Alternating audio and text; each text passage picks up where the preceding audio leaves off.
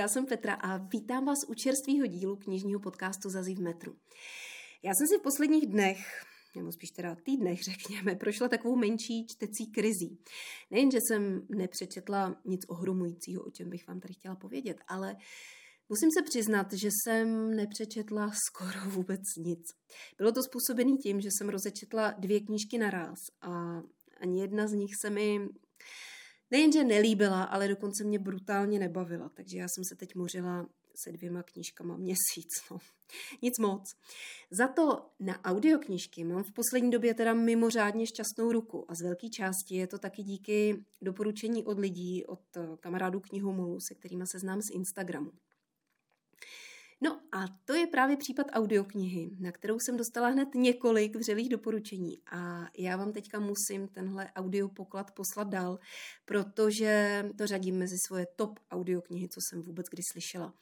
A je to kniha s názvem Růže pro Algernon od Daniela Kise.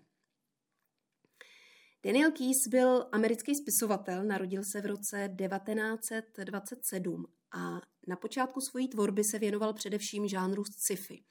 Napsal několik sci-fi povídek, ale světový věhlas mu přinesli až Růže pro Algernon. Původně to byla povídka z roku 1959, která získala cenu Hugo. To je ocenění, který se každoročně uděluje nejlepším dílům z žánru sci-fi a fantazy. A sám Keyes tuhle úspěšnou povídku o sedm let později přepracoval na román, který teda později taky získal ocenění za nejlepší literární dílo z žánru sci-fi a tentokrát cenu s názvem Nebula.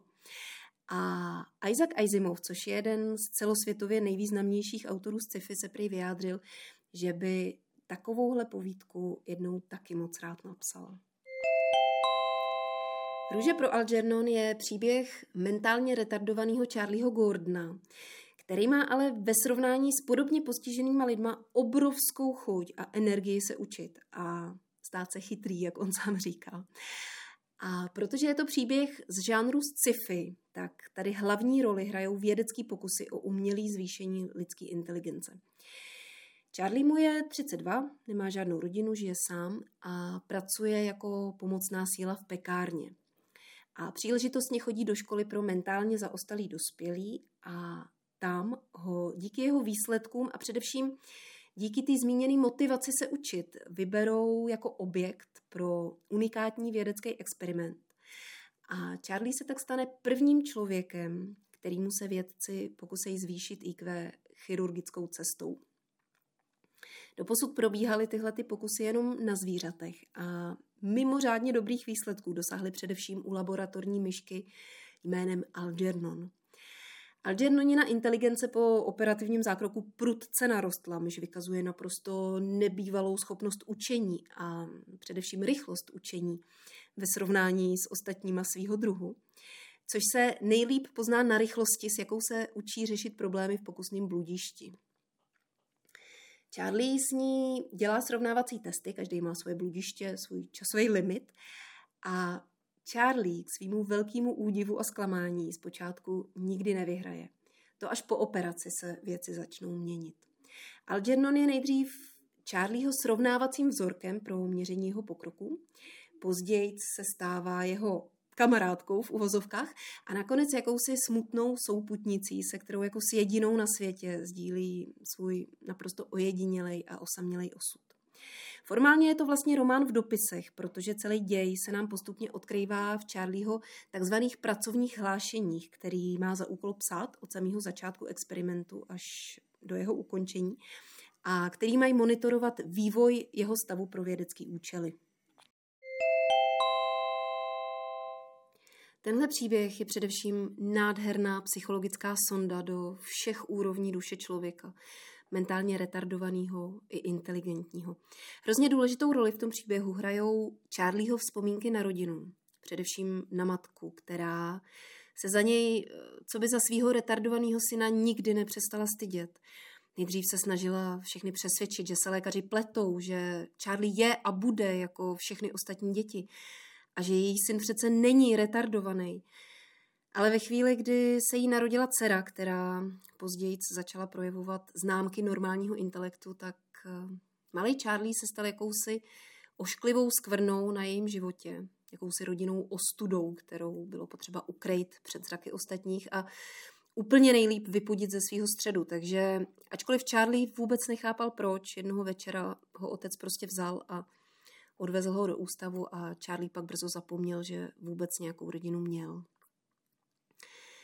Ale vlivem chirurgického zákroku, který skutečně s jeho inteligencí něco udělá, se mu nejen začnou zvyšovat schopnosti učení a vlastního myšlení, ale z hlouby jeho mozku se začnou vynořovat vzpomínky, různé reminiscence z dětství na matku a otce, na děti a spolužáky, na to, jak se k němu chovali kolegové v pekárně, kde dělal celý svůj dospělý život uklízeče. A najednou si začne uvědomovat niance v lidském chování, začne si uvědomovat významy lidského jednání. A postupně mu dochází, jak jsou vlastně lidi kolem něj úplně jiný ve srovnání s tím, jak je vnímal dřív. Mimořádně moc se mi tady líbilo použití jazyka, který v tomhle případě hraje obrovskou roli, protože jinou slovní zásobu i vyjadřování má retardovaný Charlie. Jinak to mají samozřejmě ostatní lidi kolem něj a úplně jinak to má Charlie po pár měsících. A tady musím vzdát taky velký hold překladateli, který se s tím poradil naprosto výborně, na jedničku. Autorovi se tady podařilo naprosto dokonale vystihnout a z velké části určitě právě díky citlivému použití jazykových prostředků vystihnout zlomový momenty prozření, uvědomění si těch zásadních aspektů lidského chování a krásně vykreslil postupnou proměnu Charlieho intelektu a jeho vnímání světa. Abyste si dokázali představit, o čem mluvím, protože je to možná až příliš abstraktní, tak já vám to přiblížím na příkladu kolegů z pekárny. Charlie je v pekárně hrozně šťastný, má pocit, že všichni kolegové jsou jeho skvělí přátelé. A vám je hluboce líto, když vypravuje, jak se spolu nasmějou a jak mají v práci veselo, protože vy chápete, že oni se nesmějou s ním, oni se smějou jemu. Ale to Charlie ve své jednoduchosti nevidí a až později mu s postupnou proměnou jeho IQ začne docházet, jak se věci mají, a že on není jejich přítelem, jak si myslel, ale slouží jim co by terč krutých vtípků. A tahle skutečnost, která mu byla doposud skrytá pod milosedným pláštíkem jeho demence, se ho najednou začne hluboce dotýkat na té nejhlubší lidské úrovni a Charlie si začne velmi intenzivně uvědomovat svoji osamělost. Ten příběh je nesmírně dojemný a lidský a skrývá v sobě neuvěřitelně širokou škálu emocí, od eh, hlubokého dojetí přes obdiv k Charlieho houževnatosti až po ohromnou veselost. Já jsem se třeba nahlas pochechtávala, když Charlie naprosto nečekaným a krásně rozverným způsobem ukončil vědeckou konferenci, kde se mluvilo právě o jeho unikátním případu.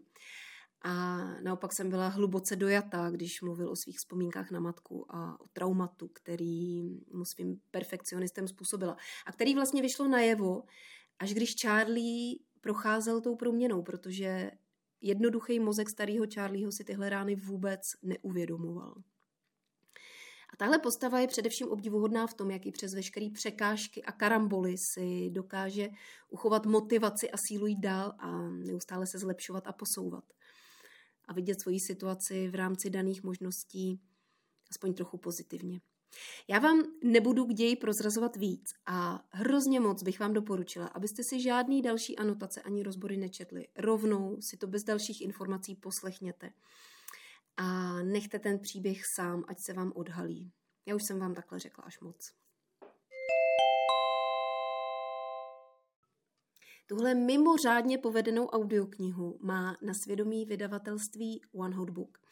Vyšla v roce 2020 a v loni získala ocenění audiokniha roku v kategorii Mimořádná interpretace.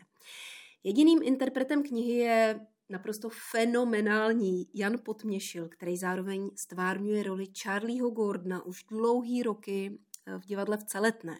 Takže má ten příběh perfektně vrytej pod kůži a dokáže se tak dokonale vžít do role jak mentálně retardovaného kluka, tak do role génia, který mu jeho mimořádný intelekt v kombinaci s emoční nezralostí nedovoluje navazovat bezproblémový vztahy s ostatníma lidma. Ta divadelní adaptace v celetné je nejúspěšnější hrou spolku Kašpar. V repertoáru to mají úctyhodných 29 let. Hrajou to od roku 1993 dosud. Považte, to je strašně dlouhá doba. A mají za sebou bezmála 900 repríz. Zrovna teď jsem se dívala, že na pondělí 29. srpna se dají koupit lístky, ale je to teda dopolední představení. Těch termínů je tam vypsaných víc, ale vstupenky nejsou k dispozici. Já si myslím, že bude asi docela oříšek tyhle lístky sehnat. Nicméně já potom od září zapátrám a doufám, že se na tohle výjimečné představení dostanu. Kýsův román se samozřejmě dočkal i několika filmových zpracování, amerického, francouzského, a dokonce na jeho motivy vzniknul i japonský seriál. Já jsem eh, strašně hluboce ovlivněná audioknihou s velkým očekáváním rozkoukala kanadsko-americkou verzi filmu z roku 2000. V české distribuci to mělo název Kytička pro Algernon. To je zajímavé, že se český překlady nějak nemůžou shodnout v tom, jestli je Algernon on nebo ona. Ale v knižní podobě to u nás vždycky vycházelo, pokud vím, v překladu Richarda Podanýho a ten pojal Algernon jako jí. A, no ale v názvu tohohle filmu je Algernon rodu mužského, kytička pro Algernona. No a nebylo to dobrý, to vám říkám rovnou. Už v prvních pěti minutách filmu jsem z toho neměla dobrý pocit, protože Charlie byl vzhledově úplně normální člověk jako vy nebo já, kdybychom se snažili trochu tvářit blbě. Nebyl prostě dostatečně retardovaný. Ten představitel hlavní role, Matthew Modin, eh, mimochodem, to prostě neuměl zahrát. A o to víc tady musím vyzdvihnout ten fenomenální herecký výkon Jana Potměšila. Jehož Charlie je dokonale věrohodný od začátku do konce. To se s tím filmem absolutně nedá srovnat. Dokoukala jsem ho zhruba do poloviny, kdy se objeví milostná linka a ta je přesně tak přeslazená, jak si americká kinematografie žádá a jak jsem se obávala. E, zatímco v knize byla ta milostná linka velice citlivě podaná spíš z psychologického pohledu. Takže jsem po půl hodině usoudila, že mi to nedává ani zdaleka to, co jsem si vzala z audioknihy a od Jana Potměšila. A vypla jsem to, protože už jsem to nevnímala jako rozšiřování obzorů, ale jako čirou ztrátu času. A teď jsem zjistila, že daleko lepší hodnocení má film Charlie z roku 1968 s Cliffem Robertsonem v hlavní roli, za kterou získal dokonce Zlatý globus a Oscara. A protože se mě příběh Charlieho Gordona opravdu hluboce dotknul, hluboce se mi vril pod kůži, tak já mám teďka velkou chuť podívat se ještě na tenhle film.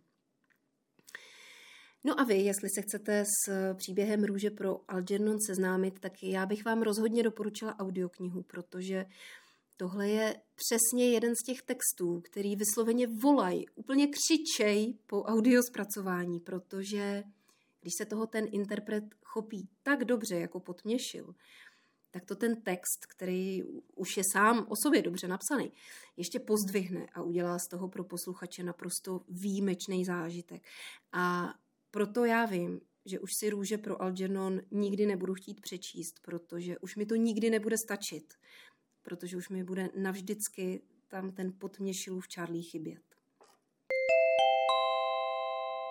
Protože nám dneska začaly letní prázdniny, tak já bych se s váma ráda rozloučila. Udělám si teď takovou zaslouženou letní pauzičku a doufám, že během léta toho spoustu načtu a naposlouchám a v září se rozhodně zase vrátím v obvyklém formátu.